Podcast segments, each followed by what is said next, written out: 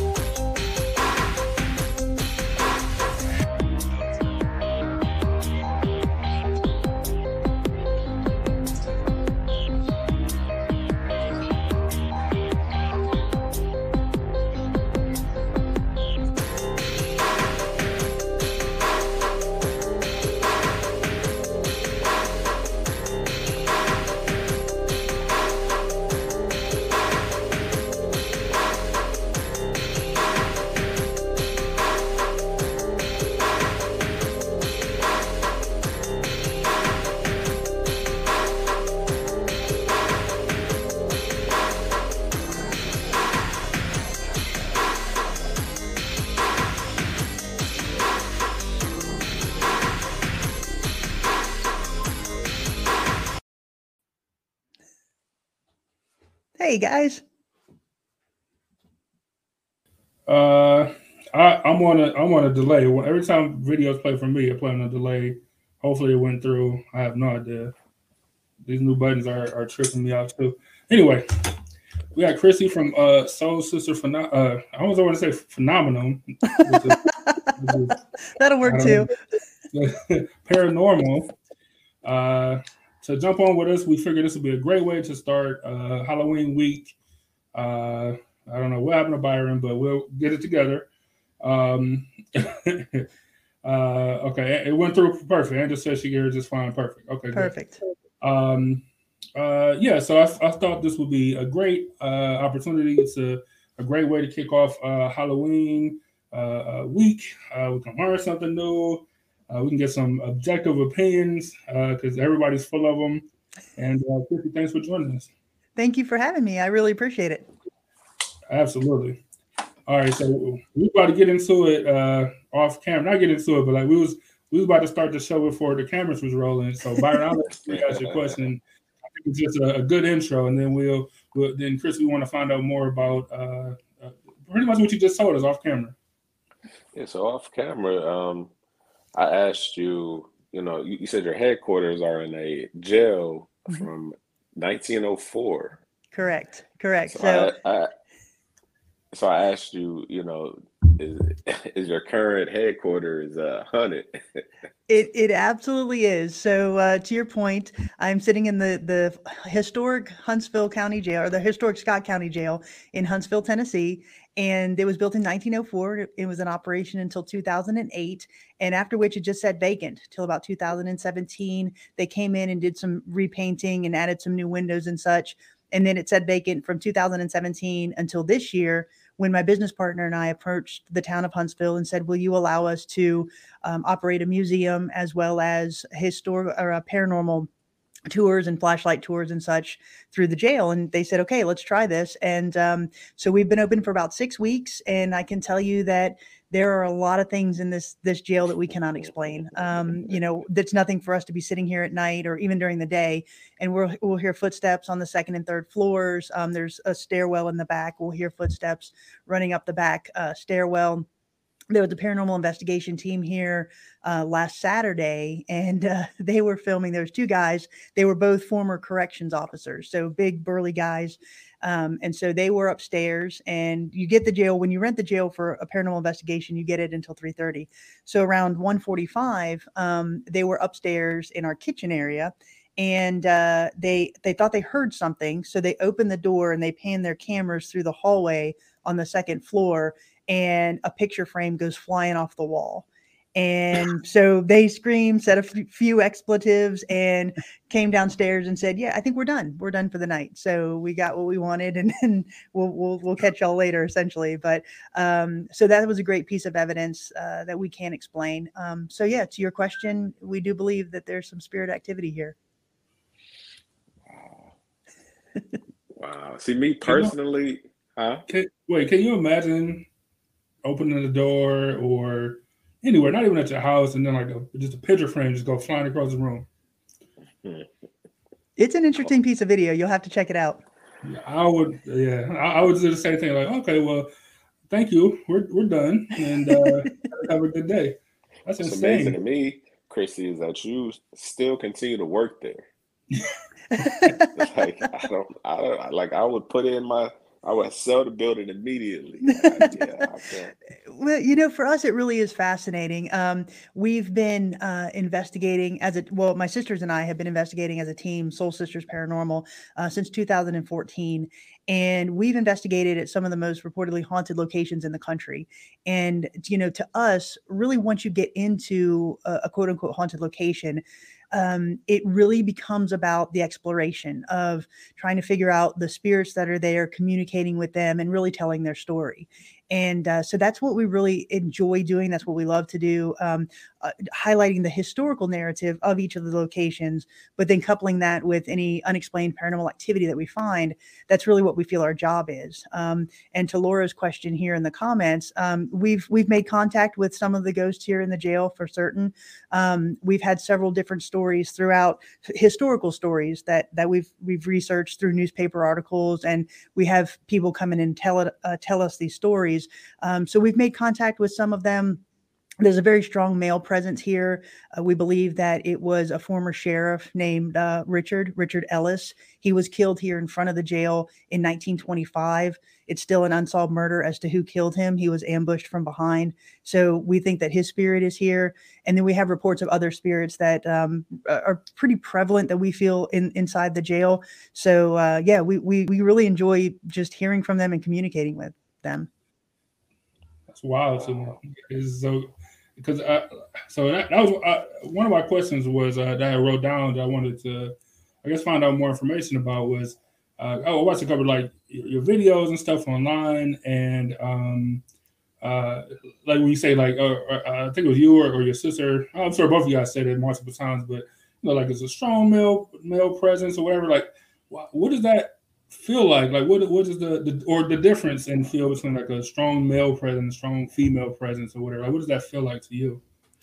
Uh, so, and that's an interesting question. So, when we go into a location, um, you you do start to to really kind of feel the location out. Now, I'm not going to say that we're empathic or anything like that. We don't have any type of psychic abilities, um, but I think by the very nature of us being females, we come at it with a more empathetic type of, of viewpoint, right?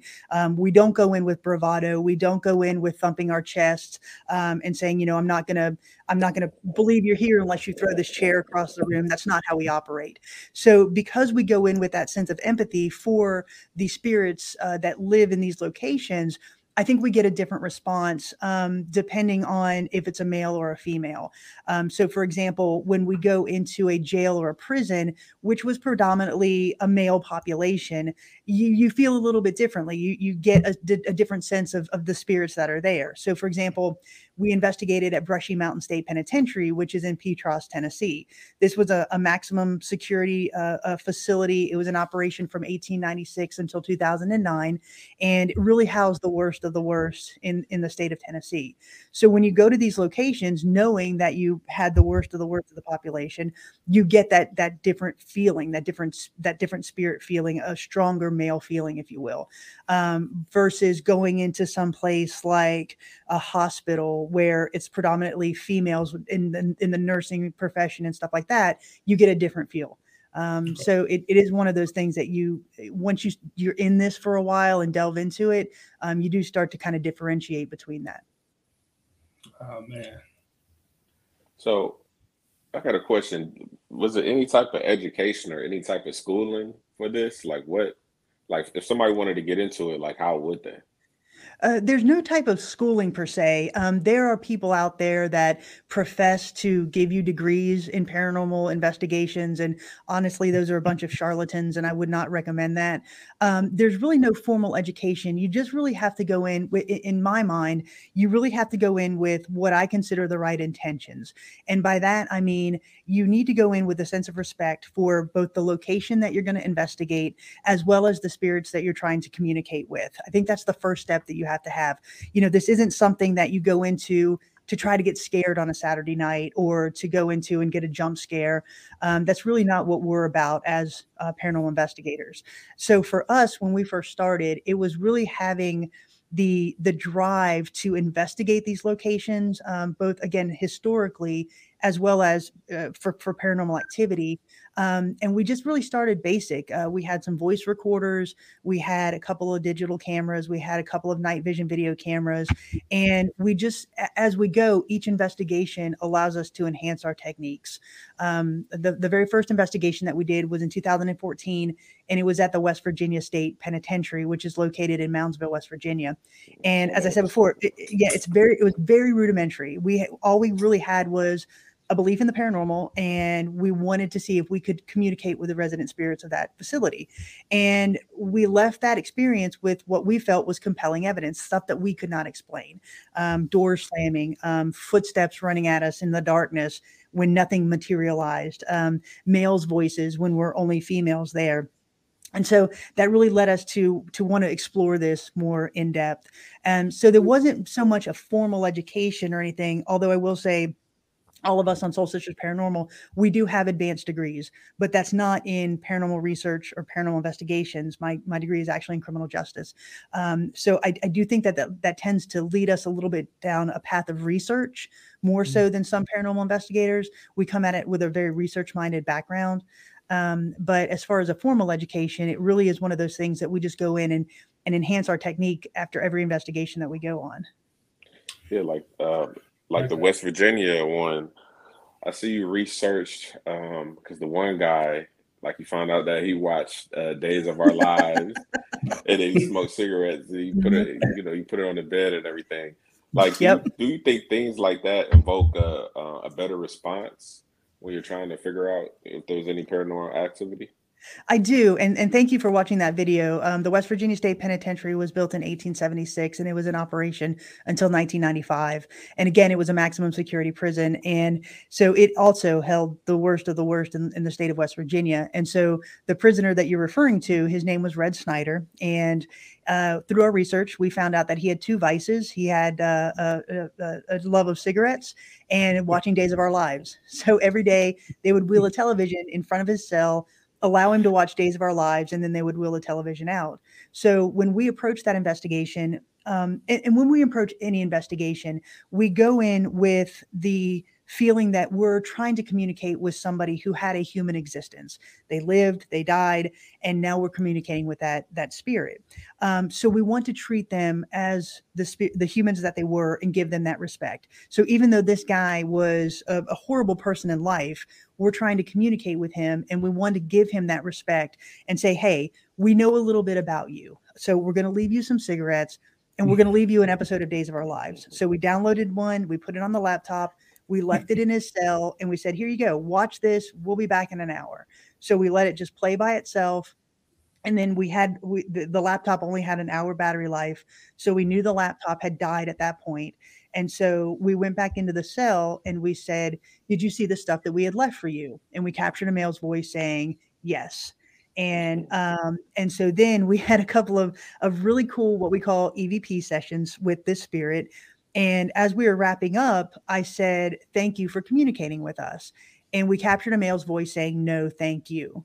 And I, I feel that, you know, to, kind of to your question, when you go in with that sense of respect, I, I think the spirits give you that respect in return, i.e., they communicate with you. So I think he was saying, No, thank you for taking the time to mm-hmm. understand what I liked and letting me have that for a minute and I'm willing to communicate with you because of that. So we call those things trigger items. Um, so the Days of Our Lives episode and the cigarettes were trigger items.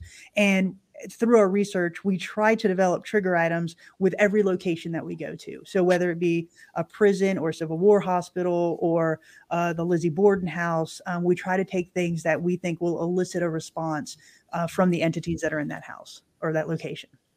Uh, so good. So good. Uh, let me see. Angel said, uh, my parents' house was haunted. She said, uh, doors would slam. You could hear footsteps. The rocker chair viciously started rocking back and forth. Awesome. Uh, like for for me, I mean, it's time to move. Like it's time to get out of there. And uh, you know, even if you got to build a new house, like sometimes you just got to build a, a, completely new house. Uh, that's like I, I guess the greatest thing for me is that uh, See, I, I, would be if I was in that line of work, I would be more concerned about like the work following me home. you know what I'm saying? Like you go home and try to have some peace and like somebody like, no, you forgot me, you didn't talk to me. And I was like, oh my God, like you gotta sleep, man. Like, yeah. like you know, and you know, I I I haven't had any personal uh like experience with like, spirits and stuff to my knowledge. Um mm-hmm. so all my stuff come from you know Hollywood and and you know I know some some some uh, uh, things I'm sure do justice to the field. Some of them are completely nonsensical. Mm-hmm. Um, you know, uh, so I, I, try to you know take a take a balance and kind of meet in the middle or whatever with Mhm. what I feel like um like it could be and uh, like I said my, my biggest thing was like man I gotta take this home or I'm thinking about you know the guy that was in the Civil War and and or I forgot somebody or something and that would be my uh my biggest thing about your line of work man it's, it's, I- I think- I think that Laura asked a similar question over here. Has anything ever followed us home? And the answer to that is no. Uh, when we go to a location, the, the very first thing that we do is we say a prayer of protection before we go in, and we'll say a prayer of protection when we come out. And we also we set our intentions when we go into a location. And by that I mean we'll go into a location and we'll say, okay, my name is Kristy. I'm here to communicate with you. You're not allowed to harm me in any way. You're not allowed to touch me in any way unless I give you permission to do so. And you're not allowed to follow me home. And because of that, I'm giving you that respect. And if you'd like to communicate with me, I'm here to hear, I'm here to listen to your story.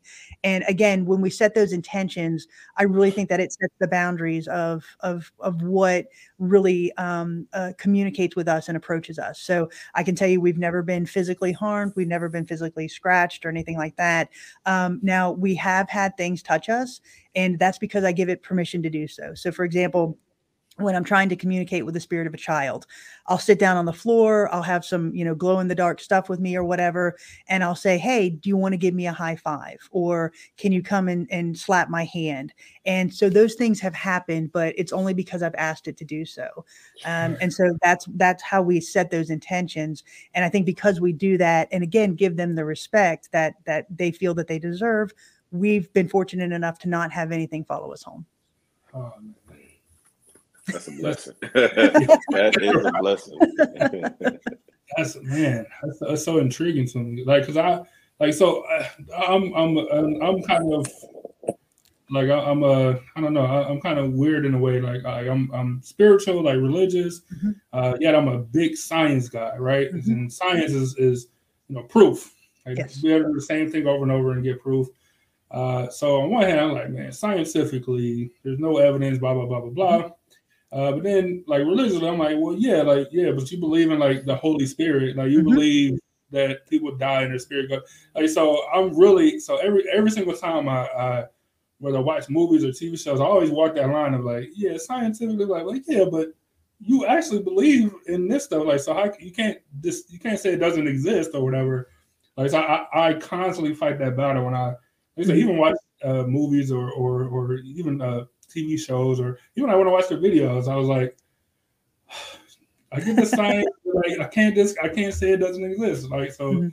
walking that line, um, it is. It is. It's it's, it's very uh, so intriguing. Man. See, with me, I was the exact same way. I didn't think, I never had any evidence of any of that happening to me until one day we were, uh, me and my wife, we were in Vegas and, uh, you know, we turned the lights off to go to bed and it was this loud, like, scratch against one of our suitcases. So I was like, I turned on the light and I tried to figure out, like, how is that even possible for that to happen? Mhm. And you know, Vegas is already a notoriously uh, haunted town. So I'm like, Uh-huh. yeah, yeah. I, then after that, we start going to different haunted locations and stuff like that. So Yeah, it, it is an intriguing thing. Um, and, you know, Emmanuel, to your point, I'm a Christian as well. And so, uh, but to me, when we, when we've been doing these investigations, it actually strengthens my belief in God and it strengthens my belief that there is an afterlife, that something happens after this. Uh, but to Mhm. your point, we also, every time we go to a, a location, we go in with a healthy skepticism. Um, and by that, I mean, the very first thing that we do is we'll take a day tour of the location and we will take copious notes on everything that we think uh, environmentally could affect the investigation or cause somebody to believe that this location is haunted. By that, I mean we look at uh, light uh, where light sources like street lights, um, uh, car lights, airplane noise, train traffic noise, dogs in the neighborhood, kids in the neighborhood, um, and we we study those things first before we go in. So if that occurs during the night, we can say, okay, this isn't paranormal, this is environmental. This is what Right. is causing this. Um, and then when we control for those things, and I know I've controlled for those things, what we're left with is what we call the unexplainable. So by that, I mean when we're in a location and I know there's four females, yet I'm capturing a man's voice when there's nobody on the property, or I'm capturing a child's voice when there's nobody, no child on the property. That for me is unexplainable. And we put it down and we label it as unexplainable because if somebody can come back and say, okay, well, I think it's this, this, or this, I want to have that dialogue because I want to make sure what we're putting out there is accurate. And um, so, very rarely will we say that this place is is legitimately haunted. We'll say that we picked up things that are unexplainable to us mm-hmm. in the moment uh, because we do go in with that scientific approach. Um, but you know, it, it, when we like I said, control for everything, we have been very fortunate enough to capture things that I just cannot explain through normal scientific practices. See, and, and that's kind of why I brought it up because I, I, think uh, I forgot which one. I, I, um, I think it was uh, you said um, uh, somebody said that their place was hunted or something, uh, but I think you were able to explain that uh, cars were turning. I can't mm-hmm. remember left or right, and like hitting the motion sensor or something mm-hmm. just every way, and it would trigger or something. And yep. uh, so that's kind of why I brought it up because I mean that that is a scientific element, you know, of mm-hmm. uh, something that can be explained, like you said, environmentally. Exactly. Um, yeah, I, so I that's when I see that I'm like, okay, so it's more than just you know you go in and it was just a belief or whatever, and then something happens, you know. Mm-hmm. Yeah, and and that story that you're referencing, and just for your audience, I'll explain it just very briefly. Yeah. Um, we were called in to investigate a business um, in my hometown, and the the gentleman was convinced that his location was haunted. And so the way his storefront is, it's a all glass storefront. Um, it's it's a long, narrow store, and it had mirrors down the down the sides, and he had a bunch of display cases, and he had night vision video cameras set up around that uh, that inside that shop. And so during the night, his night vision video cameras would essentially go off, and he thought it was something paranormal. Something was causing them to go off. And so he called us in and said, Will you investigate this location? And we did. Um, we spent about four hours in there. We didn't feel anything. None of our equipment captured anything, but we ended up leaving some of our night vision video cameras in the facility and we left. So when we came back the next morning, I asked him if his cameras malfunctioned or went off during the night, and he said they did. And I said, well, give me the timestamps and we're going to cross reference it with our night vision video cameras. Mm-hmm. And what we found was the way his storefront is, it sits perpendicular to a, a place where a lot of cars made U turns during the night. And so when they would make the U turns, the headlights would bounce into his storefront, hit the mirrors, and essentially blind his night vision video cameras to the point where he thought they were being manipulated by something paranormal. So what we told him to do was just change the angle of the cameras or take down the mirrors and the quote unquote haunting would stop and it did so mm. you know those are the things we try to explain before we will categorize anything as, as unexplainable or paranormal yeah i love that i love that part of it I also love how in the videos there isn't any uh, like dramatic effect. Like once you may discover something unexplainable, it's like, yo, this is what happened. It is what it is. Some other uh, similar uh, things that I saw is like this is just too dramatic. I don't. I automatically don't believe. Skeptical, right? and, and and to your point, you know, we we we've done this so long that to us it's like that's fantastic. Can you make that noise again, or can you roll the ball again? And it's fascinating to us. I mean, don't get me wrong. There have been times where we've been absolutely startled. I mean, you can't sit in a maximum security prison and hear a door slam and not be startled by that. Or you know hear your name being called through the tunnels underneath a dam and not be startled by that. Um, but to us it's more fascinating than anything else. So we, we, we typically don't run out screaming or anything like that. Um, i think that kind of rolls into laura's question about um, paranormal shows and television shows. Paranormal shows um, they've done a, a, very good service to us in the fact that they've allowed people to know that we exist, that paranormal investigators exist, and that we do serve this function. They, however, do a disservice to us in the fact that they are there to build an audience base and they do that through sensationalism. Right. And so you will see a lot of drama. You will see a lot of this is demonic, this is evil, this is, you know, you shouldn't approach this because it's so scary Um, but that that really isn't how it is with what we do. Um, I can tell you, like I said, we've investigated almost three dozen of the most, you know, reportedly haunted locations in the country. We've never experienced anything demonic. We've never experienced anything that I would consider evil. Um, we've had instances where I would say the spirit was darker and by that I mean they just had a darker sense about them. Um, and we we find those in prisons because they were bad people, right? You're not right. going to die and just become a good person all of a sudden. I think that that characteristic follows you into death. So we've had darker spirits that we've communicated with, but never anything malicious or evil to the um, to the extent that TV shows say that it's out there. Um, so there is a lot of sensationalism. There is a lot of drama in television shows. So it is a little bit different in that regard as to what we actually do in the field. Yeah, that, and you know that goes for because I, I, follow all those, and, and this is part of my skeptic my skepticism is uh, because of that, like because of like like Byron said, it's just like come on, man, like it's just too dramatic. Like now everybody's running out, like everybody is scared to the point where you know you, you almost falling out, you damn near falling out of a window, or or like, it's, just, just, too much. Like come on, man, like can't. It, I get scary, but it just can't be what you guys are portraying. So Mm-hmm. No, I, I, I, agree with you that uh, uh, you know it, it it has its pros and it has its cons, uh, and I think that goes for any number of different um, uh, reality shows that that do whether it's normal jobs or paranormal jobs for that matter. Like you know, there is a, a certain level of sensationalism where mm-hmm. it was just like I, you know I just can't. Well, and it's, it's usually just me not just me, but usually me, like I, I can't watch this. Mm-hmm. I just can't, just can't watch this stuff. Man, that's so fascinating. So I was thinking, and, and this was before I knew that you were uh, opening up your, your own museum and stuff. Because uh, we, you know, and you, are talking about how you lived in Cincinnati for a while. Mm-hmm. Uh, so, of course, we have uh, Mansfield.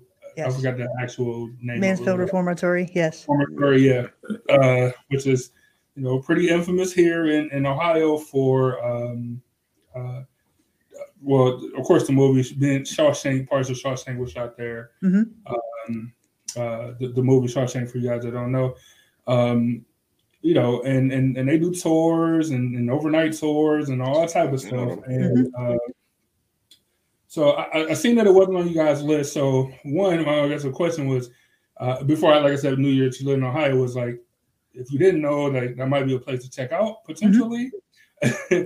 and uh, so now that I know that you probably know about it, then uh, so not only uh, uh have you went like maybe not professionally or, or, like in a professional sense, but went for yourself, and then two, um, is that usually how you guys come up with your locations? Like, is it is it more like myth based, or you guys like hear something, or does somebody call and "Hey, you guys got to get over here," um, or do you kind of just like hear through the grapevine you say, well, let's take a visit. Okay, so I'll take the first part of the question first. Um, I have not been to uh, Mansfield Reformatory yet. It is on our bucket list of places to go. Um, a lot of the times, the the places that we go to, um, it's just really logistics um, because my my sisters and I we all have full time jobs, so it really has to fit in with everybody's schedule when they can get there and when um, the, the the facility has open availability. Uh, As to how we find the locations, it's really a mix of of all three of the things that you said. Um, the first one is we will research research some of the locations. Uh, you know, there there are those locations that are bucket lists for most paranormal paranormal investigators, such as you know Lizzie Borden or the Villisca Axe Murder House or the St. Augustine Lighthouse. So we wanted to go to those locations to really build our portfolio um, in the paranormal field. So that's why we we wanted to hit those locations. Um, so we will we will seek them out. Um, uh, alternatively, we will have um, facilities call us and say, I've seen your videos. I know what you do. Do you want to come and investigate our location? And we'll take them up on that invitation. Um, and then the third one is we will have people, um, business owners or people who own a house that they feel is haunted. They will call us and say, Hey, can you come and investigate? Those are more private investigations. We don't put any of that on our website or on our YouTube channel. Um, we consider those private. If the homeowner or business owner wants to release that information, we give them all of the evidence that we uh, that we collect, and they can do it. Um, but we feel that that's not our place to do. Um, so it really is a mix of all three of those uh, those things. Have you have you been to the uh, what is it? It's a brewery in Savannah, Georgia. I know which one you're talking about, um, and the name escapes me as well. I ha- we have something. not. Yeah, Moon, um, yeah. Moon, not Moon River. Um, no, I, uh, actually, I think it is. I think Moon that River. is actually yeah. River Moon or Moon River. Yeah, okay, yeah, that's the one. Um, we have not been there yet. Uh, not as a paranormal investigator. I've been there as a tourist. Uh, we have not investigated as a paranormal investigator. Yeah, there it is. Thanks, Laura. Moon River. yeah, I've, I've, been there as a tourist too, and uh, you know, we asked one of the waitresses, you know, if anything ever happened to her, and so she just starts talking for like 10 minutes straight about everything that happens to her when she comes to work. And her coworker is just looking at her, just mouth open, like, what? and they work together every day, and she never told her done any of this stuff. Yeah. You know, it's interesting when you tell somebody that you're a paranormal investigator, they either look at you like you have two heads or they want to tell you their ghost story. And uh, a lot of times it's the latter. It's, it's it is amazing how many people uh, profess not to believe in the paranormal, but you know, this thing happened to their mother once, or this thing happened to their grandmother once, or they thought they felt something. Um, so I think there's a lot of people out there who who actually believe or have had some type of a, of a, of a paranormal experience, um, probably more so than than people realize. Yeah, for sure. That's because that's why, that's why I said, uh, to my knowledge, I haven't seen or experienced anything, but you know, like you said, some stuff you just can't explain, and you know it could be. um, do you uh, can you tell us some other uh, whether uh, personally or professionally like dream locations that like maybe that, that you have or that's on uh, you and your sister's list? Absolutely. So um, we have yet to go international with uh, with our little paranormal investigation group. But hold we, on, I, wanna, I hadn't even thought about. I never really crossed my mind about paranormal. in America, huh? Yeah, yeah. yeah.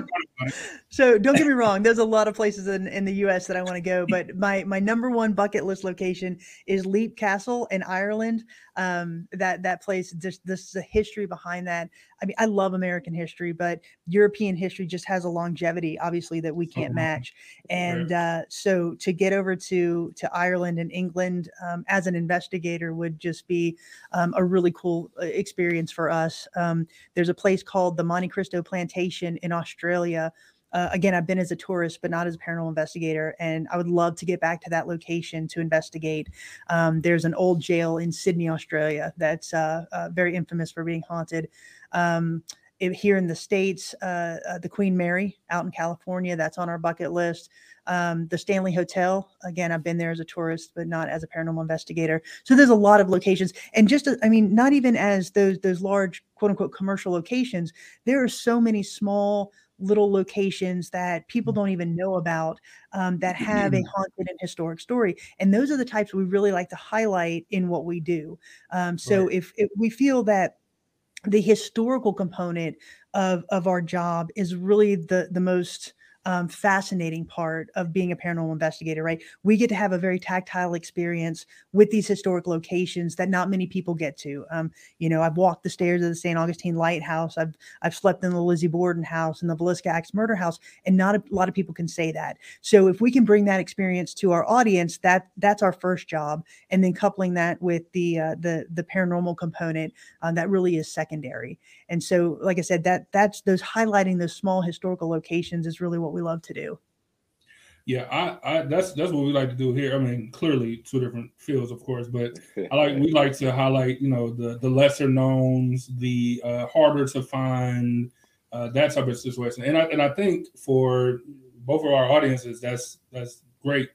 You know, like everybody knows about you know Mansfield or mm-hmm. or uh, some of the places that you named, but you know the uh, little farmhouse in Zanesville. Like no one knows about that place, or you know, so like so I I, I agree, and that's um, it's always better that way. I guess it's a little mm-hmm. less commercialized, and you know, if you stumble on you know a possible gold mine, you know, uh, entertainment wise, you know, for for your for your business or you know even personally, like that's mm-hmm. uh, that, those are always like uh, leaps and bounds ahead of like the the actual for me at least the, the commercial places Mm-hmm. Um, uh, we love to find those little hidden gems as well.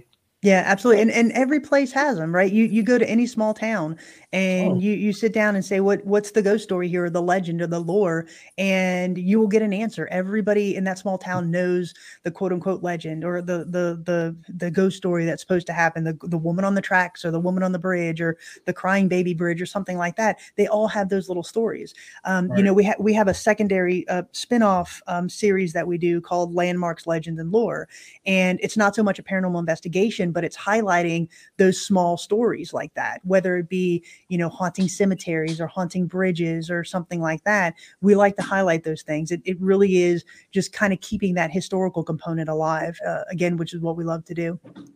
Do you think places that have that had that has had horrific events or like wars or just something traumatic happen, do you think those places have more instances of paranormal more paranormal activity?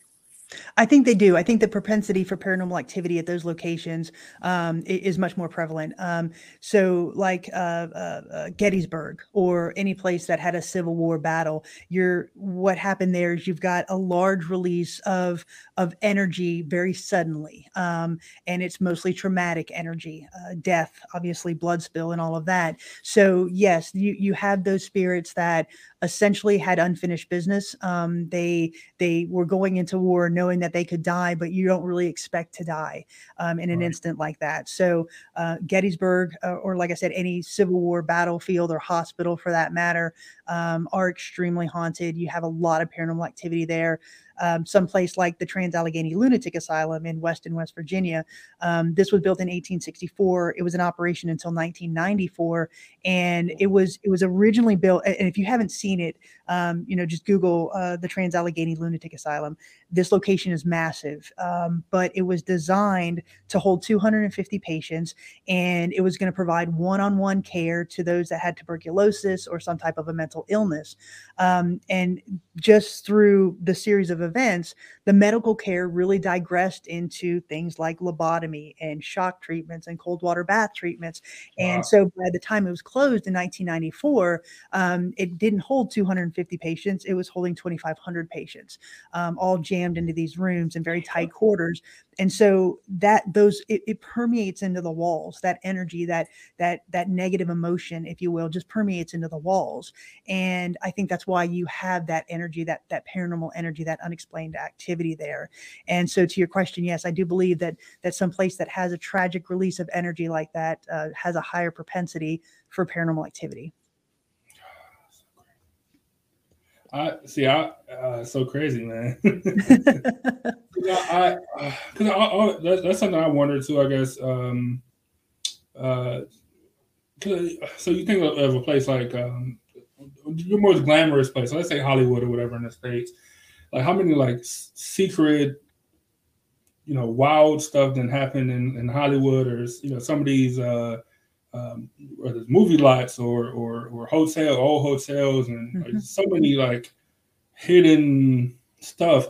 Like I, I wouldn't know what it, would the energy be. Uh, uh, I, I wouldn't say stronger, but just like I'm sure the feel would be different. But I, I, it makes sense that the traumatic uh, release of energy, like you said, like war, or um, you know, even people who thought they wasn't going to die, or, or you know, as you're dying, you're seeing worse stuff, and and I can see how that could, um, I want to say overshadow, but especially we got a lot of people together as well. Like so that that release could uh, make it um, uh, just a, a stronger source of energy. But I just wonder, like those old Hollywood uh, secrets, man. well, you know, there there are reports of there. are reports of Hollywood um, studio lots being haunted, and and I, I and, and don't get me wrong, I, I'm, it's not to say that that only those places that have traumatic events are those that are haunted. Um, you know, there there are locations that that didn't have traumatic events, but that the spirit is connected to that location for some reason, and they're more comfortable staying in that location rather than moving on to whatever's next. And so, you know, it it doesn't have to be that traumatic event although that traumatic event, that release of energy, does allow for a, a- different paranormal experience, if you will, at those locations. Gotcha. Um, let me see. Laura said, "What's the scariest thing? What's the scariest thing that has happened to you on an investigation?" And that's a great question. So um, I'll, I'll actually give you, well, I'll give you two examples on this one. Um, so every place that we've gone to, we've been fortunate enough to have different experiences with the, the spirits of these locations. Um, I think that goes back to the fact that we really take the time to listen and analyze all of the stationary equipment that we have set up during these investigations. Um, but when we're in the moment, um, you you have things that happen in the moment, but a lot of our evidence is is when we go back and look at those stationary uh, pieces of equipment like the night vision video cameras or the voice recorders. But when we investigated the old Gilchrist County Jail in Trenton, Florida, which is about an hour's west of Gainesville, Florida, um, this little jail packed a very heavy punch uh, with regard to paranormal activity. So, um, what happened in that location is it's a very small county jail. It was built in 1928. It was in operation until 1968. It had four cells on the bottom, it had four cells on the top, and a small jailer's cottage behind it that was connected via a doorway. So after 1968, it said vacant um, until the 2000, early 2000s, and it really became a haven for drug activity, um, crime, criminal activity would happen in this location. It really went into disrepair, um, and so the the owners that bought it again bought it, I think, in 2007, and they allowed paranormal investigators to go in. Uh, they didn't really fix it up or anything, but they allowed paranormal investigators to go in and just do some research there. So I, the first time I investigated this location, it was a collaboration with Miranda Young from Ghost Biker Explorations. She's another female paranormal investigator, and she and I were the only two people on the property that night. And when we were talking to the owner about going to this location, she said, um, she said, Now I have to ask you, do you guys carry? Are you licensed to carry handguns? And we said, Yes, we both carry handguns. And she says, I highly recommend you keep your guns on you at all times during the night because that's the location that we're in. Like, okay, no problem. So we both have it. We put our holsters on and we're both, you know, we're going through the the building and uh, nothing's really happening. We're not, we're not feeling anything. We've set out all types of equipment. Nothing is alarming or indicating anything. Now there's no power in this place. There's no water in this place. It's it's vacant. So when we get up to the second floor, and again, we're not feeling anything, we've been in there for about an hour, and Miranda says, I wonder if they think we're law enforcement because we have our guns on. And uh, so I said, Well, let's try it. Let's take our guns off. So there's a cot in this cell, and I take my gun off and I put it on the cot. And Miranda's taking her gun off and she's laying it down. And as she's doing so, she said, I'm going to lay this gun down nice and slowly. And behind us, a guy's voice said, Good and there, nobody else in the building. Um, we we both were like startled by this. And after that, like the night was on. Every piece of equipment that we had gave indication that that something was acting upon it. Um, uh, we captured shadow figures. We were seeing shadow figures in the moment. We had laser grids set up, and we would see shadow figures dart back and forth through these laser grids. Um, uh, we had audible EVPs we were hearing in the moment. Um, we captured numerous EVPs that night on our stationary equipment when we went back and listened to it. We were capturing EVPs on that. So I'd say that was the one of the most startling things that had happened to us on an investigation. Um, the uh, the second location that we went to that had something startling happen to us was um, at the uh, Grand Old Lady Hotel in Balsam, North Carolina. So this hotel was built in 1905 as part of the uh, the rare the railway system through the mountains there, and it was extremely opulent. It's three stories. Um, had about 100 guest rooms, a large ballroom, a large kitchen, a little tavern in there. And so it, through the 1960s, it started again to go into dis, dis, disrepair and disuse. Um, and then the current owner had it. And uh, so she does allow on the off seasons paranormal investigators to go and investigate this location. So we had it for an entire weekend. Um, we had the entire hotel to ourselves for a weekend, and there was three of us. It was my twin sister Jenny, myself, and Miranda from Ghost Biker. And so Miranda did her investigation on Friday night, and she was capturing some unexplainable things and we did jenny and i did our investigation on saturday night. And during that night we were hearing footsteps. We had disembodied voices that were that we were hearing. We were down in the kitchen area and it was about 2.15 in the morning. And i said if, if you're here can you just let us know that you're in this kitchen? The coffee pot turns on just by itself. Click turns on. We got it on camera so that was pretty interesting. So about four o'clock in the morning we decided that we were going to sleep. We are going to go we're going to find one of the rooms and we we're going to go to sleep and so the room that we chose ran parallel to the most reportedly haunted hallway in the in the hotel. and it's a suite, but it had two bedrooms in it. So there was an interior bedroom and an exterior bedroom, and it only had one door that connected to the hallway. So Jenny and I were in the interior bedroom, and Miranda was in the exterior bedroom. So she was closest to the door. So we had the door shut. We had a night vision video camera on the outside of the door, night vision video camera on the inside of the door, and we had voice recorders sitting by the bed beside us. So you hear us say our goodnights, and um, you know we just say goodnight. About 15 minutes later, a man voice outside the door said, "Please don't go." And Miranda said, Did y'all hear that? And I said, Yes. And she said, What was that? And I said, There's a man standing outside our door. And she said, That's what I thought. And then we just all kind of went back to sleep after that. Um, but you could tell that there was no man there because, like I said, we had we had those cameras on the door. We had complete control of the property. Nobody else came onto the property that night. So finding things like that um, was is is pretty. It's interesting. It's it's it's startling in the moment, but those are the captures that we love. Yeah. so, so they really thought he was cops coming to arrest him. Yeah, that, yeah, yeah. So you know, and, and that kind of that kind of goes back to that kind of goes back to the trigger item, right? It was like right. a trigger item in reverse. It was an item that they felt was threatening, and um, and they just didn't really care for it. And so after that, like I said, um, if you watch that video, uh, there are just things that we cannot explain. We have several pieces of equipment that are designed to measure electromagnetic energy. So um, uh, one of them is called a REM pod, one is called a K2 meter. And so theoretically, if I put this down like in a room and there's no power on in the room, this thing should just sit in the room by itself and not right. do a thing. It should never alarm, it should never go off. So the idea is that spirits can use their energy to manipulate them and let us know that that they're there, right? Manipulate these devices. So this REM pod had been sitting there for probably an hour and a half, not doing a thing.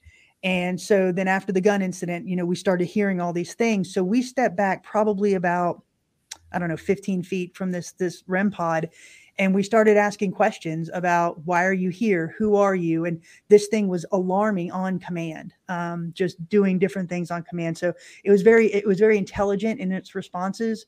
And uh, so yeah like i said the old gilchrist county jail is just a phenomenal place to investigate. Jeez. I would have like uh so just like good. I'm like, well, uh, I changed my mind, but I'm not police officer. Just to let you know, but I'm also not putting this gun down. but she's one of us now.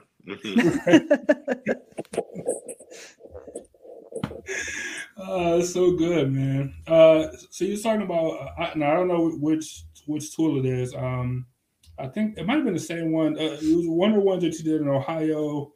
Um, I want to say it's in Tawny, Ohio. Uh, we did an investigation in Trinway, Ohio. Trinway, Trinway. Yeah, at uh, at Pros- yeah, Prospect Place Manor. Mm-hmm. And I think uh, I'm pretty sure it's the same video. I could be wrong, um, but you, you have put your uh, uh, like I said, I don't know the name of the tools, but put whatever uh, electromagnetic device or whatever in like the middle of the floor. And I think you guys are like asking questions, and like the thing was uh, was like alarming or whatever.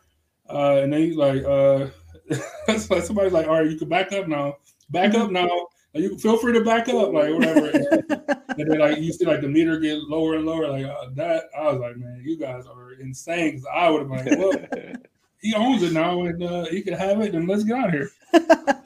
yeah, we've done that at yeah, we've done that at several locations. Again, it's extremely compelling when we say that there's no power in the location. And I know I keep harping on that, but it does make a difference. Um, because it, the like these things are designed originally to find electrical pulses, right? They're the, they're used by electricians to find electrical pulses. So when we say that there's no power in the house, that's extremely compelling when these things go off because they're not designed to go off until they're somehow in association with with power. Um, that also happened um, in a very cool manner in um, in Ocklawaha, Florida, which is uh, in Marion County, Florida. And in 1935, two members of the Barker Karpis gang, Ma Barker and Fred Barker were trying to escape the long arm of the law in J. Edgar Hoover. So the gang dispersed after they had they had just committed a kidnapping. So the gang dispersed, and Ma and Fred went down to Ocklawaha, Florida, and they rented this house. Um, that was built in 1932. This was in 1930. They, they rented it in 1934.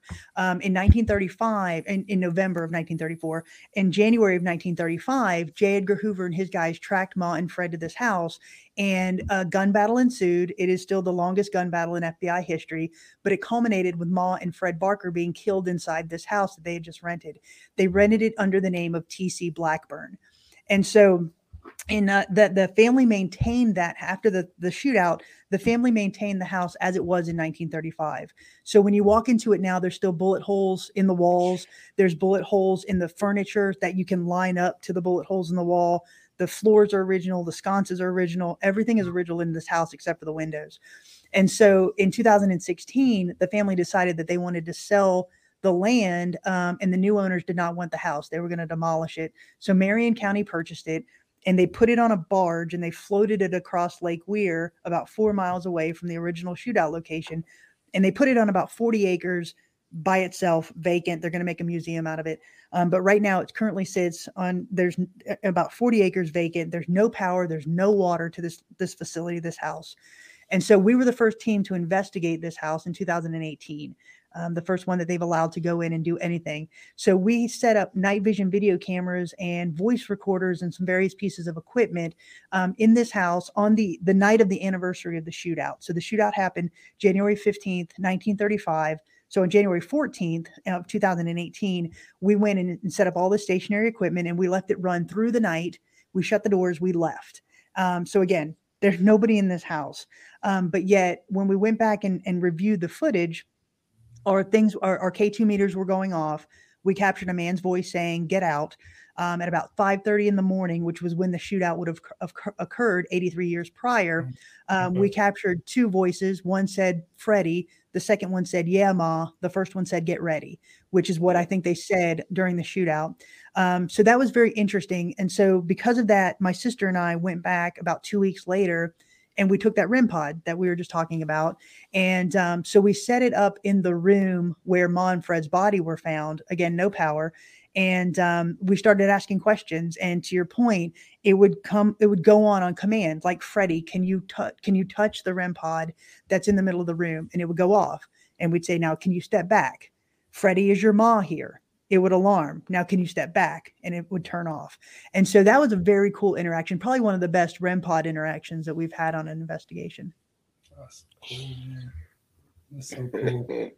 you moved the house from the original land mm-hmm. 40 miles away, mm-hmm. and just the house still had this energy in it. Mm-hmm, it did. Yeah, it didn't stay with the land, um, and I think because uh, they were they were bank robbers, right? They were kidnappers, bank robbers, very prolific gang during the 1920s and 30s, and so they were extremely nomadic during life. And I think that they're just content to stay with the the house that they were killed in. So, do you think um, when an instance like that happens, that they relive their final moments like every day or something? Not every day, and that's a great question. Um, not every day. There are two types of what we consider hauntings. Um, the first one is what we call an intelligent haunting, and that is where, you know, I, I can go in and ask a question and I get an intelligent response in return. So, for example, we were at uh, um, uh, the Hales Bar Dam in uh, in Tennessee, and this was a dam that was built in 1913. It was in operation until 1962, and it had a series of tunnels that ran underneath it. And um, so my sister and I were sitting down in one of those tunnel systems, and I said, "Can you say my name?"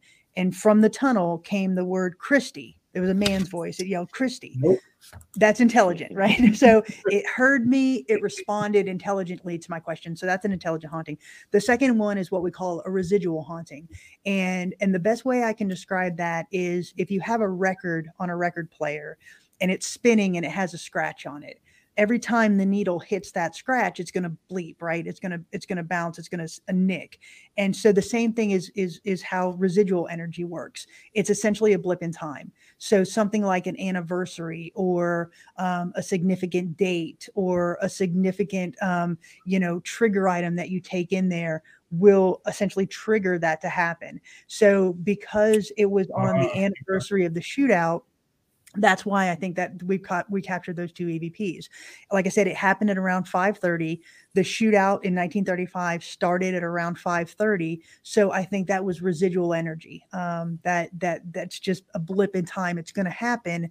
You know, if somebody's listening for it, January 14th, of the night of January 14th, the morning of, of January 15th, that that voice is going to happen. So cool, man. It's interesting. Um, let me see. Uh, Angel said, "Sorry, you guys, I'm way back on the comments. Sorry." Um, Angel said, uh, "She had a question for you.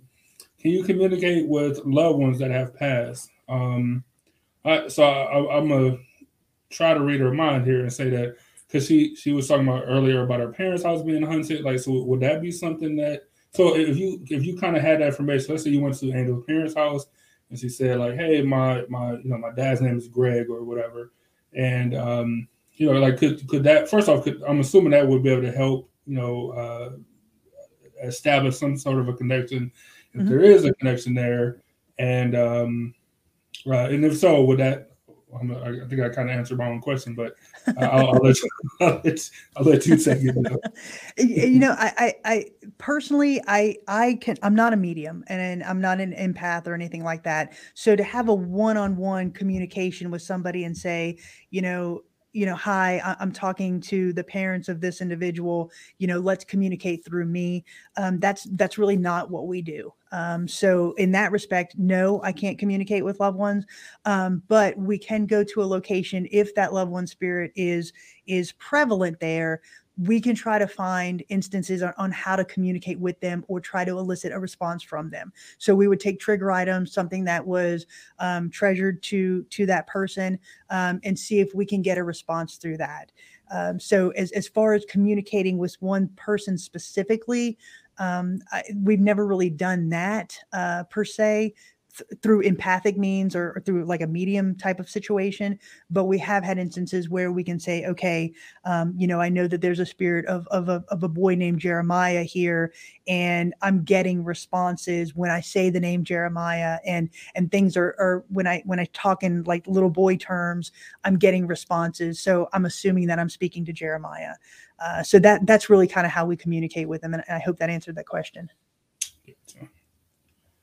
um, go ahead, go ahead, B.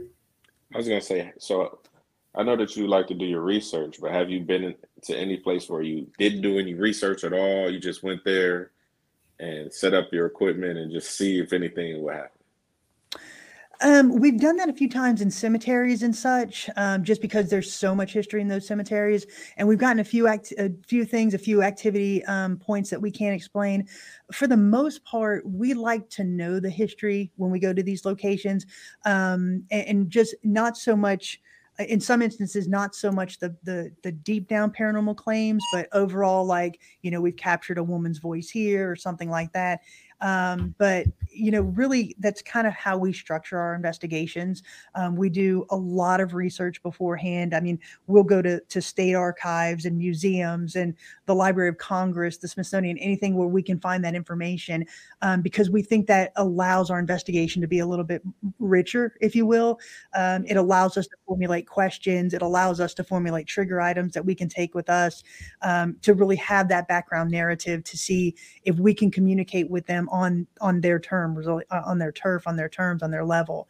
Um, so for us, we we really like to know the the location history before we go. Do you? Uh, so h- how many investigations would you say you've been on roughly? Uh, probably at least three dozen. Yeah. Do you do you have like a, a, a, a and I, I know trigger items kind of change per uh, situation, but like you have a favorite one that you came across, like maybe one that you either uh, you know use more than once or one that you just had success with, uh, like a, a favorite one? well, that's kind of like asking, you know, my favorite child, but because uh, but every every location that we've gone to, as I said before, is so fascinating just because they have unique historical perspectives, right? So all of them have been quote unquote haunted per se, but the St. Augustine Lighthouse has a much different history than the Villisca Axe Murder House, which is much different than Hales Bar Dam. Um, so each of them are so unique because of their historical background that we've we've enjoyed every single one. Um, mm-hmm. Now, as far as paranormal activity goes, We've investigated the old Gilchrist County Jail several times. Again, you know, I explained why. I just think that's just an amazing location to investigate.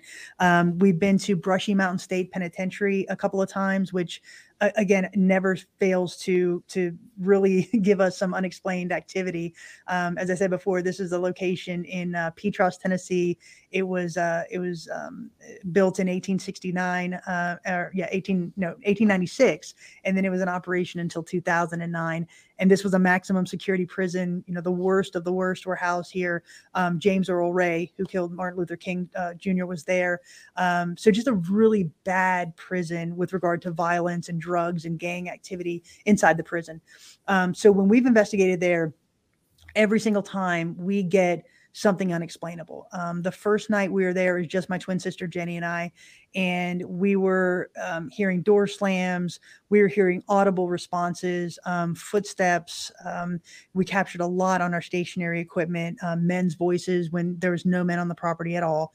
The second time we went, um, this was again a collaboration with Miranda from Ghost Biker Explorations, and we captured an amazing shadow figure. Uh, we captured it on camera. Uh, we all saw it in the moment. Um, we were he- again hearing voices, door slams. One of the stationary cameras that we had sitting in one of the cell blocks, we left it to run on its own. There was nobody in the cell block for the majority of the night because this is such a large facility. Um, but during the night, um, rocks started being thrown from some unknown source. And for about three hours, there's just rocks pelting our stationary camera.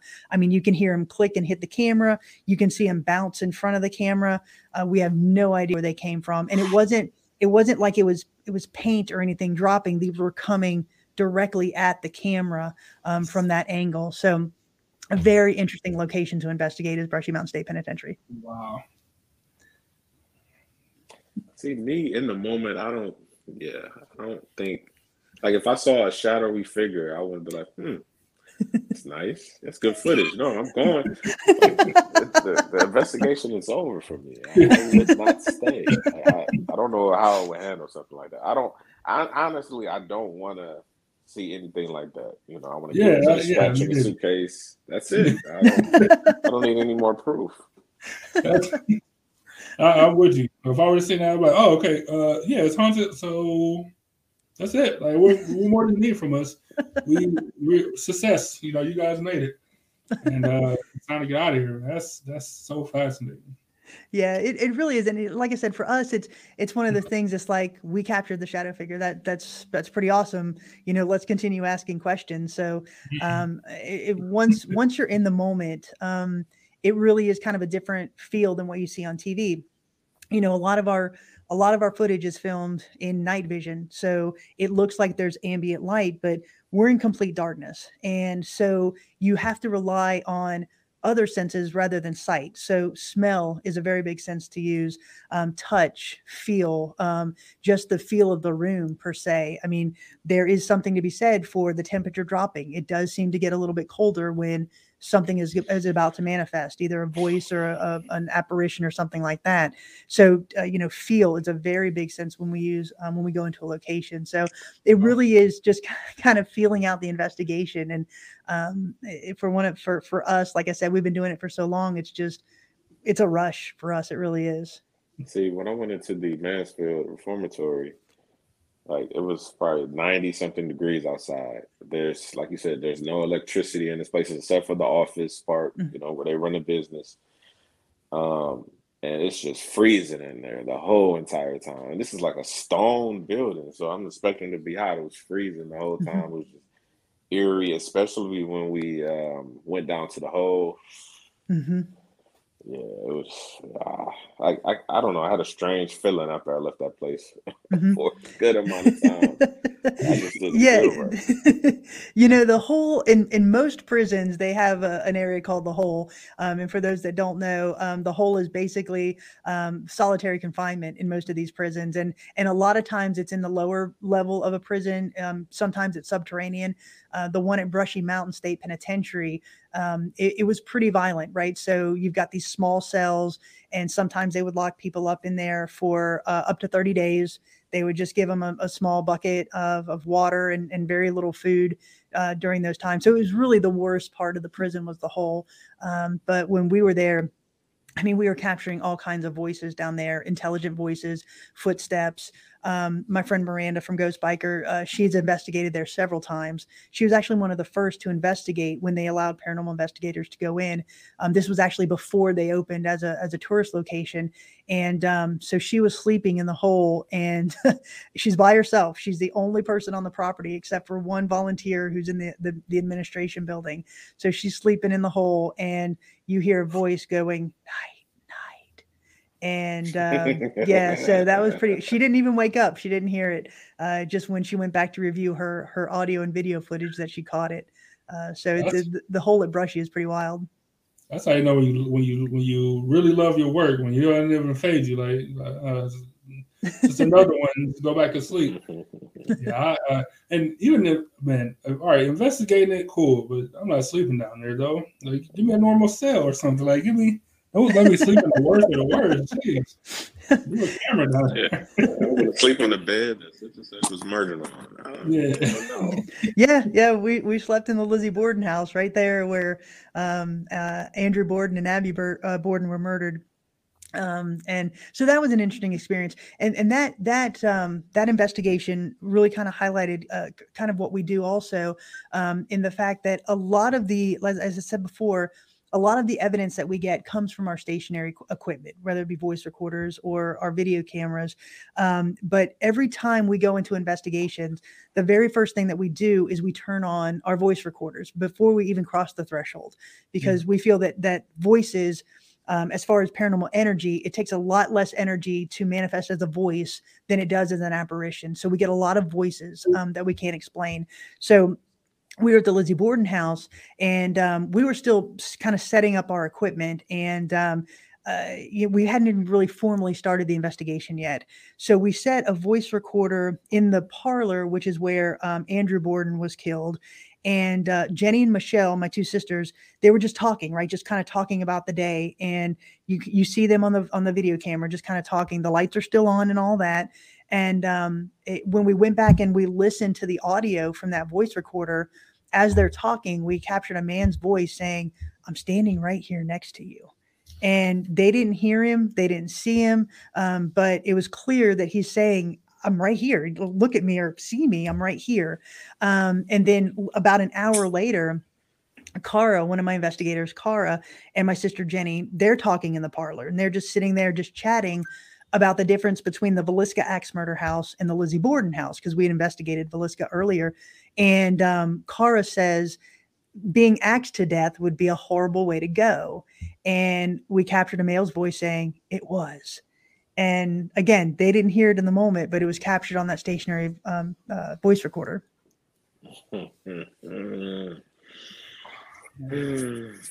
You guys are brave, man. That's all I can say because I, man, that's so interesting. Uh, let me see. Andrew said, um, "Do you find better results during different phases of the moon, such as when it's full?" And that's a great question. Yes. Um, there are a lot of things that do uh, influence investigations. The moon is absolutely one of them. Um, full moons do tend to give us different results, um, sometimes better results, depending on the location. Um, so the full moon is very important to, to really be aware of when we go to a location. Um, outside temperature is a big one. Um, we find that sometimes in colder situations um, that we get a, a, different response than we do when someplace is hot. Um, uh, so there, there are a lot of factors that you have to look at when you do an investigation or just not look at but just take account of and note when you go on an investigation. So excuse me the moon is definitely one of them. You know they say you know full moon and you know people make people act weird and stuff. So i can see that drumming up a little uh man. Mm-hmm. And I think we had a question a little bit earlier from uh, Leslie. Uh, Leslie, I have never been to the Glidden House. I've absolutely heard about that. Um, it, it is one place that I would absolutely love to investigate. And I do think that uh, spirits can manipulate lights and light switches. We've had that happen, uh, especially obviously if you were if it was in the in the dark and the light just t- turned on. Now that doesn't mean it couldn't have been electrical. Something absolutely could have been uh, causing that. That is, you know, not paranormal in nature. Um, but if there's other things in that house um, that have been validated, then the lights turning on could absolutely have been paranormal. See, that's my problem. I, will I'll try to explain everything, everything. Like, well, do you know the electrician personally? Like, because he's running bad job. you know, did you see it yourself? You didn't see it yourself, then it didn't happen.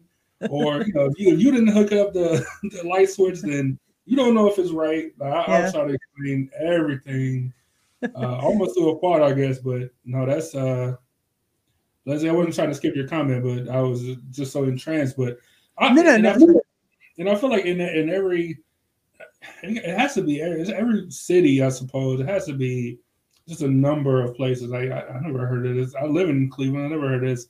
Glidden House, but I, am also not running in that circle either. I mm-hmm. guess so. um, you know, maybe I wouldn't, but it has to be a thousand. You know, uh, think, think, just think about how many people have lived on. You know, how many murders have take place, took place, how many, you know, whatever, uh, you know, battles, wars, anything.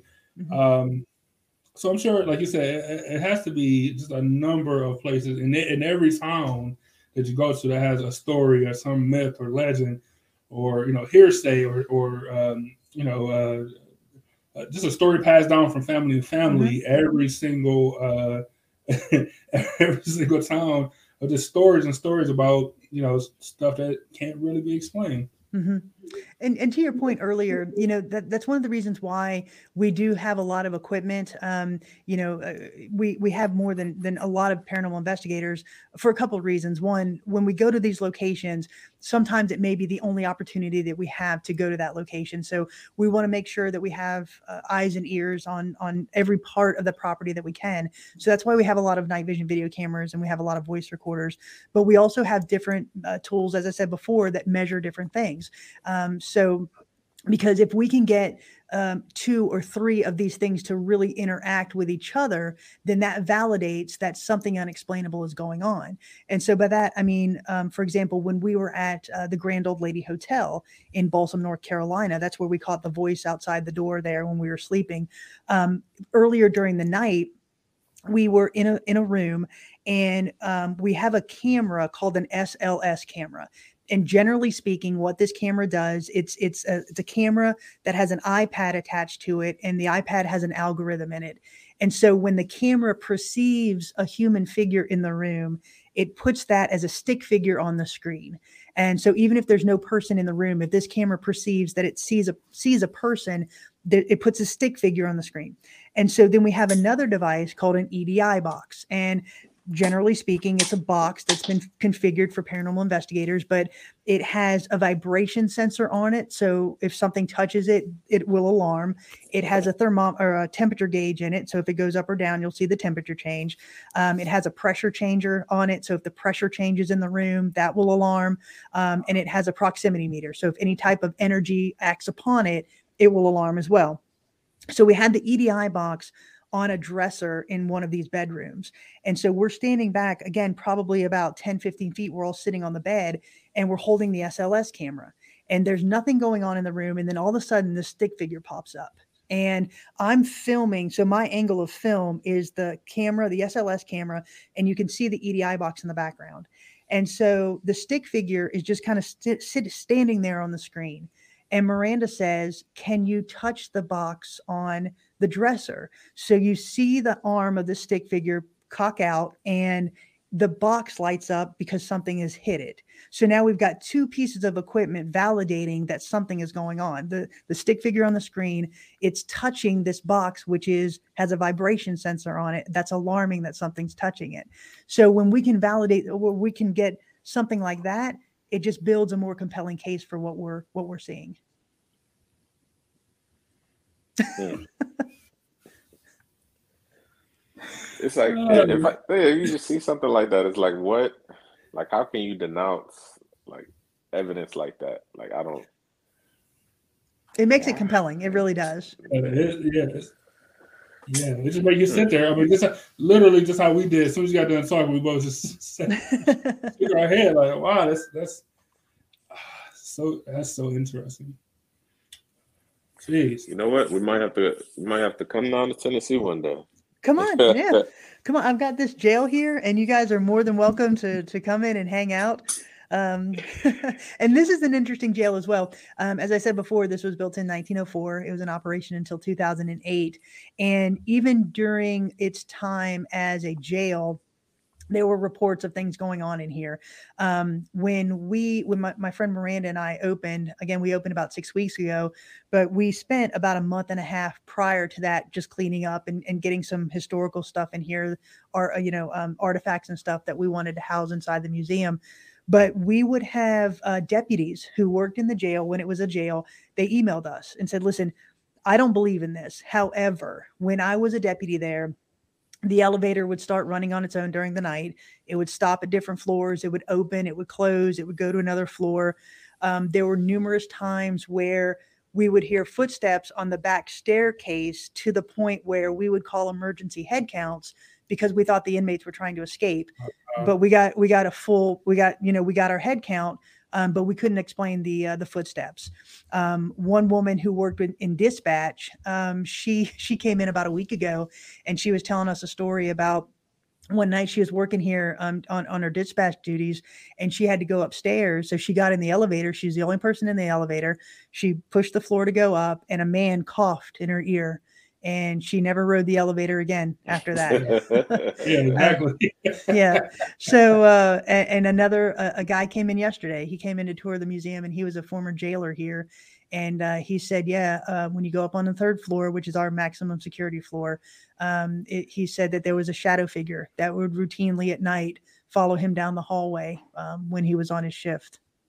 So, a lot of stories here. So yeah, come on down to Tennessee, please. Oh yeah. uh, so we don't want to keep you all day. I just, I just, I just want to know like, is there anything that you want to, um, uh, I don't want to say either debunk or anything that you want to get out about like uh, any people that do like paranormal uh, investigations or activity or or anything that you want people to know about that your your field, your line of work? Um, you know, I would say this kind of goes back to the question earlier about television shows. Uh, you know, when, like I said, when you watch them, you have to understand that their entire reason for being is to build an audience base, and they do that through sensationalism. Um, so there are things that are over dramatized. Um, you know, sometimes we go into these locations and we're there anywhere from 8, 10, 12, sometimes 48 hours and we're we're doing an investigation that entire time. Um, and then when we're done with that investigation, you know, we have to sit down and we analyze everything. So if I've got 10 cameras running for 10 hours, I'm watching 100 hours of footage and just going through all of that. So there really isn't this instant gratification, if you will, from when we do an investigation to when we have a video produced. Um, so it does take time, which is a little bit different than a television show. And, um, you know, as I said before, for us, it really is going into a location with a sense of respect and reverence for the location as well as for the the spirits we're trying to communicate with so we don't go in with bravado and, and we don't go in with with chest thumping and i think because of that it, it's it could sometimes be perceived as quote unquote boring than what popular media is, is, putting out there. But for us, we feel it's important to really highlight the historical narrative and give you a, a really good demonstration of how we did the investigation and then what we found. Um, so that's why you know we we produce the videos like we do. Yeah, because I see, because I was I was the first one I watched. I was like, where where where are the ghosts at? Because you were talking about the history. Yeah, yeah. I'm like, oh, okay, now I understand it now. Mm-hmm. yeah, and, and and for me, I like I'm not a I hate like reality television. I, I don't really don't watch TV at all, but especially like the, the reality TV shows or any of that stuff. So I, I found it super interesting. Like I said, when I was watching it, and uh, it was a well, slower pace, and it was more like the investigative part, which is which is the stuff that I like. Um, so I, I, I found it to be uh, I found it to be great. I, I, I had a good time uh, watching you guys' video. Well, thank you. Uh, I, I, appreciate that. For sure. Um, before we go, I do want to uh, uh, just give you a chance to uh, uh, tell tell tell. Every, I know you told us I know we kind of started with it, but just tell everybody about your uh, museum and and addresses and and how they can find you. I'm gonna put your information back up on the screen, and uh, just anywhere, any way you want people to find you or your content. Okay, well, thank you. Um, so again, I am Kristy Sumner. I'm the founder of Soul Sisters Paranormal, and as you can see on the screen, our website is www.soulsistersparanormal.com. No, you're fine. Soulsistersparanormal.com. We're also very active on Facebook under Soul Sisters Paranormal, and all of our YouTube videos are on YouTube under Soul Sisters Paranormal. Um, uh, earlier this year, I formed a partnership uh, with my business partner Miranda Young from Ghost Biker Explorations. So even though we're two teams, uh, she and I have come together to collaborate on this museum, which is in Huntsville, Tennessee. And it, the, the website for that is www.historicscottcojail.com and uh, on Facebook under the Historic Scott County Jail.com. And anything you want to know about what we do in the, the events that we hold, uh, we have uh, general museum tours, we've got uh, paranormal tours, we've got flashlight tours, we've got ghost hunts. Um, so anything you want to know about that, you can find on those, lo- those locations. Super cool. That's super cool. We definitely appreciate you for coming on. Angel said that was interesting and fun. Well, thank you, Uh, Angel. If, if nothing else, I mean, definitely interesting and fun, but if nothing else, extremely interesting. Well, thank you guys. I really appreciate it and I appreciate the support. Um, all right, so I'm gonna take you out, but hang on, don't don't leave us yet. We're gonna say our goodbyes and then we're gonna uh, say our goodbyes to you too. Okay, Sounds good. Thank you, everybody, for watching. B. Hmm? So when are you and the wife going down to Tennessee? she probably she probably planning a trip right now. You planning a trip right now? I can Well, know, for your birthday, we just go on down to Tennessee. and Take, good take restaurant Leslie with you. Next thing you know, we out of jail. You know, uh, watching elevators and go up and down uh, randomly in the middle of the night. That's so uh so interesting, man. Laura said that her tickets is already booked. Leslie said, uh, thank you, Chrissy, for uh sharing your stories. Yeah, man, this was super interesting. This was this was good. This is a good way to I know you guys not doing a party this year, but it's a good way to uh it's a good way to springboard for uh for Halloween, man. exactly. Um, Um so yeah, it was a great show. Thank Chrissy again for coming on to talk and share her experiences. Um, yeah, I'm, I'm, I'm I, I like I like this way better than watching any one of those shows, honestly. yeah, but I um, agree. yeah, most definitely th- thank Chrissy for coming on. Um, you guys out there, remember to like, share, and subscribe this episode so we can support breast cancer this month. Um, that's all I really got to say. Just remember to own your own. Um, don't go in uh, historical places uh, in the middle of the night. Unless, unless you got your equipment with you. um and equipment, uh, that means concealed carry license. The ghost don't mess with you if you got concealed carry. You're perfectly fine. that's the first, yeah. don't take it off at all. I love it, man. Um, man, so you know, as you guys already know, every time we do an interview, uh, be on the lookout for clips within the next day or two. They'll be up on the Facebook and then and the uh, Instagram and all that stuff. And feel free to come back and watch. Uh, like Byron said, be sure to like and share everything, uh, even even the replays. Uh, all that stuff adds up. And like I said, we'll give you guys a calculation at the end of the month. Uh, and be able to make a, a, a, a nice donation to the JD Breast Cancer Foundation. Thank you for them for uh, sponsoring us uh, this entire month. Uh, thank you guys for helping out. Thank you guys for tuning in. As always, uh, you know, we do it for you guys. We appreciate it. So, salute to the city as always. You guys stay safe out there and uh, stay out of those hundred places, man. I, I I can't co-sign it. All right, guys, take it easy.